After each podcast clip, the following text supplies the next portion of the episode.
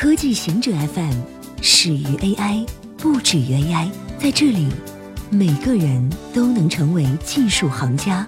欢迎收听今天的极客情报站。中国电视机市场面临寒冬，中国这个全球最大的电视机市场似乎正在急速减速。二零一八年总销售额减少百分之十一，时隔两年大幅下滑。最近的一至三月也同比减少百分之十六，没有回暖的趋势。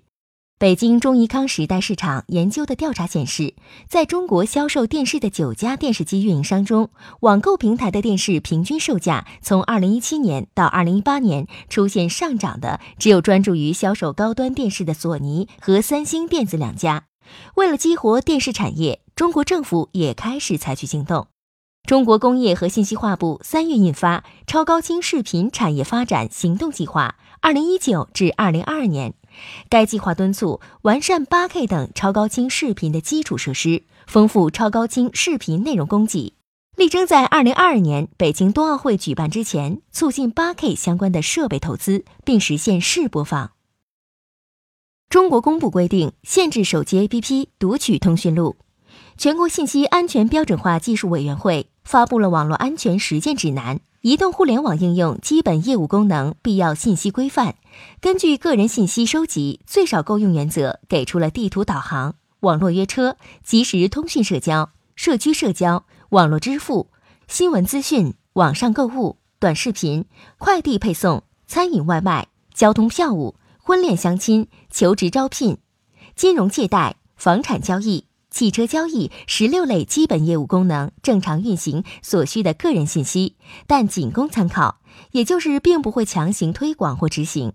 规范称，地图导航应用的必要权限是定位，但以百度地图为例，流行导航应用所要的权限包括用户账户、修改系统设置、手机号码和通讯录等敏感权限。国泰航空曾遭遇两次入侵，去年十月。香港国泰航空披露，包含九百四十万乘客资料的信息系统被未经授权获取。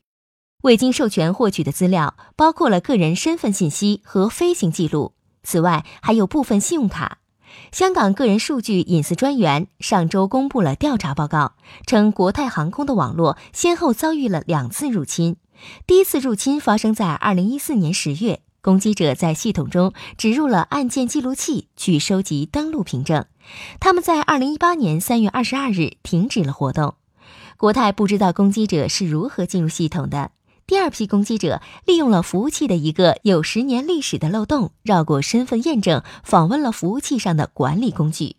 国泰声称，由于空客飞行手册应用的兼容性问题，它无法更新系统。